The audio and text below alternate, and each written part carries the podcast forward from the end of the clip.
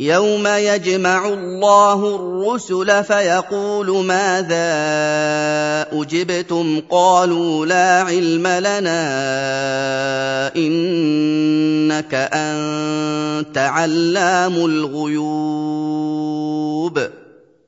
Ingatlah, wahai manusia, akan hari kiamat yang Allah akan mengumpulkan semua rasulnya dan berfirman kepada mereka, Apa jawaban umat-umat kalian yang aku tugaskan kalian berdakwah kepada mereka? Mereka menjawab, seraya menyerahkan jawabannya kepada Allah. Kami tidak tahu, hanya engkaulah yang maha mengetahui, wahai Rob kami. Sesungguhnya, hanya engkaulah yang mengetahui perkara-perkara yang goib. إذ قال الله يا عيسى ابن مريم اذكر نعمتي عليك وعلى والدتك إذ أيدتك بروح القدس تكلم الناس في المهد وكهلا وإذ علمتك الكتاب والحكمة والتوراة والإنجيل واذ تخلق من الطين كهيئه الطير باذني فتنفخ فيها فتكون طيرا باذني وتبرئ الأكمه والأبرص بإذني وإذ تخرج الموتى بإذني وإذ كففت بني إسرائيل عنك إذ جئتهم بالبينات فقال الذين كفروا منهم إن هذا إلا سحر مبين Dan ingatlah, tak kala Allah berfirman kepada Isa alaihi salam, Wahai Isa putra Maryam, ingatlah akan nikmat yang aku berikan kepadamu, tak kala aku menciptakanmu tanpa seorang ayah. Dan ingatlah nikmat yang aku berikan kepada ibumu, Maryam alaihi salam, saat aku memilihnya di antara wanita-wanita yang ada pada masanya. Dan ingatlah salah satu nikmat yang aku berikan kepadamu, ketika aku mendukungmu dengan menghadirkan malaikat Jibril alaihi salam. Kamu berbicara kepada manusia sewaktu kamu masih bayi. Berkat doa yang mereka panjatkan kepada Allah dan kamu berbicara kepada mereka setelah dewasa untuk menyampaikan risalah yang aku perintahkan untuk kamu sampaikan kepada mereka. Dan ingatlah nikmat yang aku berikan kepadamu, tak kala aku mengajarkan kepadamu tulis-menulis mengajarkan kitab suci Taurat yang aku turunkan kepada Musa alaihi salam dan mengajarkan kitab suci Injil yang aku turunkan kepada kalian. Dan aku juga mengajarkan kepadamu rahasia-rahasia, faidah-faidah, dan hikmah-hikmah yang ada di balik syariat agama. Dan nikmat lain yang aku berikan kepadamu. Kamu mampu membuat bentuk seperti burung dari tanah liat, kemudian kamu tiup dan langsung berubah menjadi burung. Kamu dapat menyembuhkan orang yang buta sejak lahir dan orang yang sakit lepra hingga kulitnya menjadi sembuh total.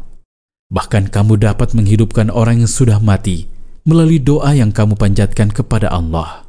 Semuanya terjadi atas izinku.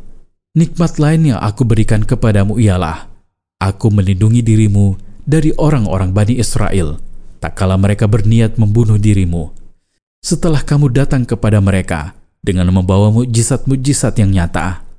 Namun mereka menolaknya dan mengatakan bahwa apa yang dibawa oleh Isa tidak lebih dari sihir yang nyata.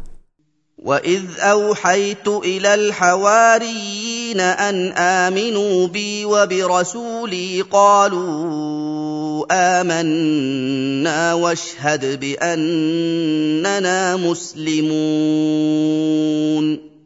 dan ingatlah nikmat yang aku berikan kepadamu, berupa kemudahan untuk mendapatkan pendukung, tak kala aku ilhamkan kepada orang-orang Hawariyin agar beriman kepada aku dan percaya kepadamu.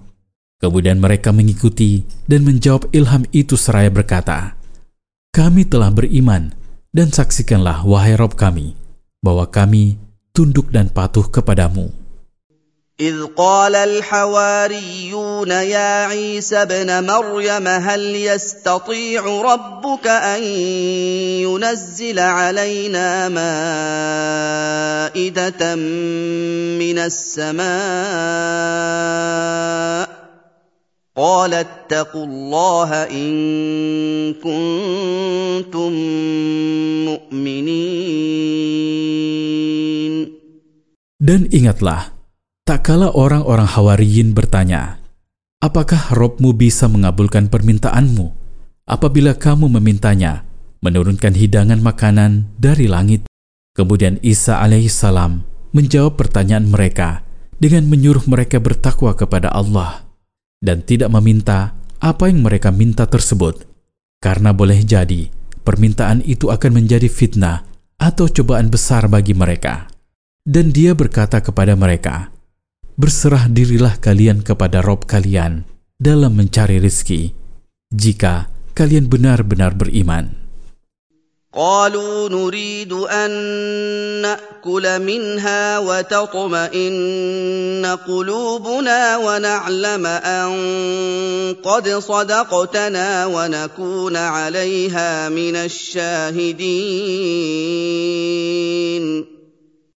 Orang-orang Hawariyin berkata kepada Isa, "Kami ingin makan dari hidangan itu, dan kami ingin agar hati kami merasa yakin bahwa kekuasaan Allah itu sempurna dan dirimu adalah Rasul-Nya.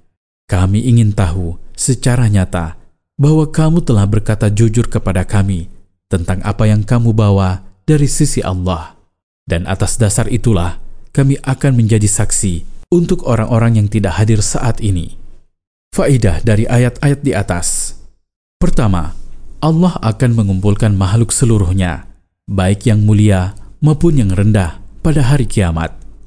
Kedua, penetapan kemanusiaan Al-Masih alaihissalam dan mukjizat-mukjizatnya yang nyata berupa menghidupkan orang-orang mati, menyembuhkan orang buta sejak lahir dan sakit lepra.